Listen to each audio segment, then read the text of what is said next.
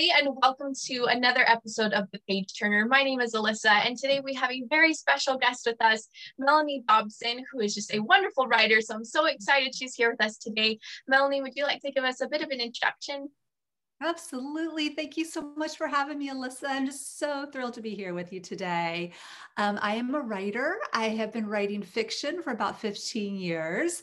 Um, I'm the mom of two girls. I have two teenagers, and we live in Portland, Oregon, where we just love it out here in the Pacific Northwest. Lots of fodder, lots of stories for writing out here. I've published, oh, it's almost 25 novels now, and I have a few collecting dust from my earlier years.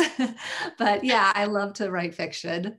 That is so wonderful. And I love that you mentioned that you're where you live gives great ideas for stories. I I love that. I can definitely relate in Colorado. We have definitely good some good storylines where I can figure out some stories to write. So today we're going to be talking just basically how you incorporate the gospel into your writing, which is so important. But to just kind of start out, I would like to know and like have you tell us how you started writing if you started writing something other than Christian fiction at the beginning, or if it's always been Christian fiction, and what got you interested in it?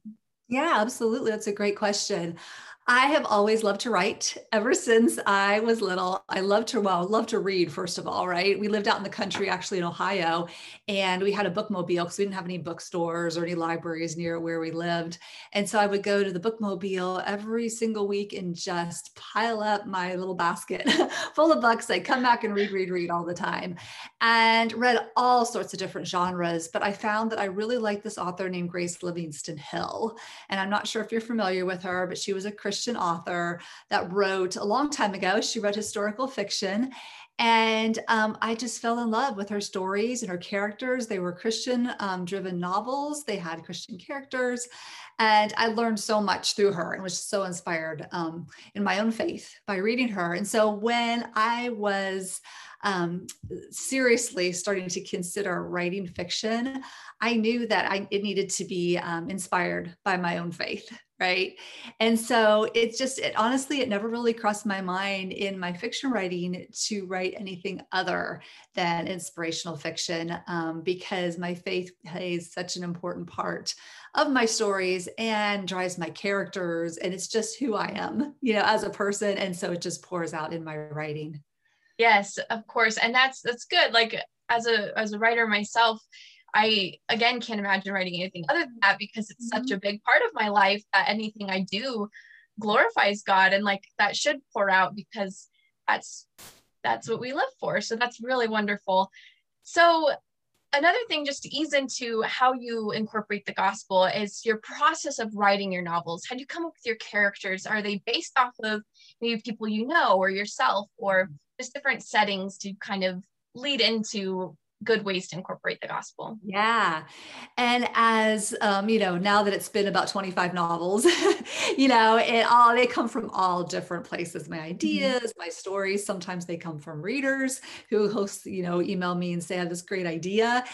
And, and often they do from family. My my first um, published novel. It's not my first written novel because I, like I mm-hmm. said, I have several that I've are still collecting dust that have never seen um, the light of day, you know, outside my own house.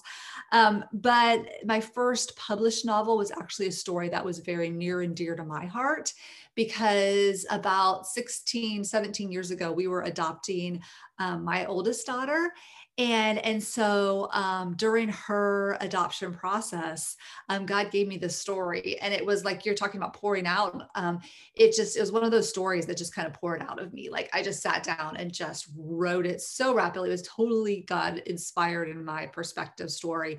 And um, that ended up being my first published novel which was really really cool that that's what how it all worked out. Um, but that was um, a very story driven novel. It was a plot driven novel. It was a mm-hmm. story I had. These days, typically when I start writing a novel, I'll have maybe a few ideas of plot, Um, I'll have heard this story or that story or story that's never been told before in fiction. And then I sit down and I really develop my characters. And so it's really important for me. I use a book called 45 Master Characters. I use um, 16personalities.com. I use the Enneagram. I use some different resources um, to develop really complex characters so that when I start writing my story, I know. Um, how what choices they're going to make you know once i'm in my story um, what's driving them what they're afraid of what i'm going to have to have them face the conflict i'm going to have to have them mm-hmm. face in the story and as a result of that, then the story starts to develop. So a few little plots, but it really my stories end up being driven by these characters that I've developed ahead of time. Yeah, that's wonderful. And so on that topic, how do you incorporate the gospel into mm-hmm. just the characters that you write and just how do you make that a big part of their life as it is a part of your life? Yeah. And usually it ends up being part of the theme, mm-hmm. right? You know, it depends on um, what the stories, and again, my, or the characters, what my characters have to face, what they're afraid of, you know what what their own um, backstory is. And so in some of my stories my catching the wind novel that i wrote for example is a story about faithfulness. And so it's about a story about a man who's now older who has been faithful his entire life to find to try and find this girl this friend that he lost when he was younger.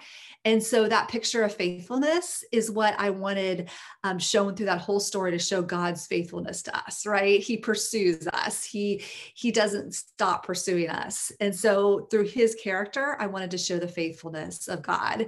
And also in that story, it's called Catching the Wind because it's all about the Holy Spirit and the wind of the Holy Spirit and um, finding out what the Holy Spirit was doing through that and the guidance that that Holy Spirit was giving my characters. And so it's all very subtle. It's not direct. And I, you know, I think one of my questions at the end of the book what is um, what does the wind represent through the whole story? And so i was at a christian actually book club with a couple hundred ladies and one of them said we're trying to figure out what does the wind represent. You know they didn't quite understand and so it was super fun to explain that. So sometimes it's not obvious you know mm-hmm. as as much but sometimes it's real direct you know so forgiveness is another big theme that i have some of my books are entirely based on forgiveness and as my characters have to forgive somebody in their life i hope and pray that my readers will be able to look in their lives and say first of all hopefully they'll recognize that god has forgiven them and then they are able to forgive others Yes, that's wonderful. And your book, Memories of Glass, which is is incredible. I love that book so much. I also take from that just God's always there. He's always present. Like they mm-hmm. went through so much and uh, didn't know whether, okay, I'm trying to save these children. Will it work? We don't know, but God's with me the entire time and he knows the outcome. And I, I loved that about that book. And I also love that it was split time. That is just an incredible way to incorporate two storylines and two storylines though that follow the gospel, which is just mm. incredible. Thank you. So the last question is kind of I mean, it seems obvious, but just in your own words, why do you think incorporating the gospel is just so important in our, especially in our world today? I think that, well, in my perspective, and, and it's been a journey for me as a novelist. Like, why do I do what I do? Why is it so important? Why is it, why has God uniquely gifted me to be able to write fiction? Because mm-hmm.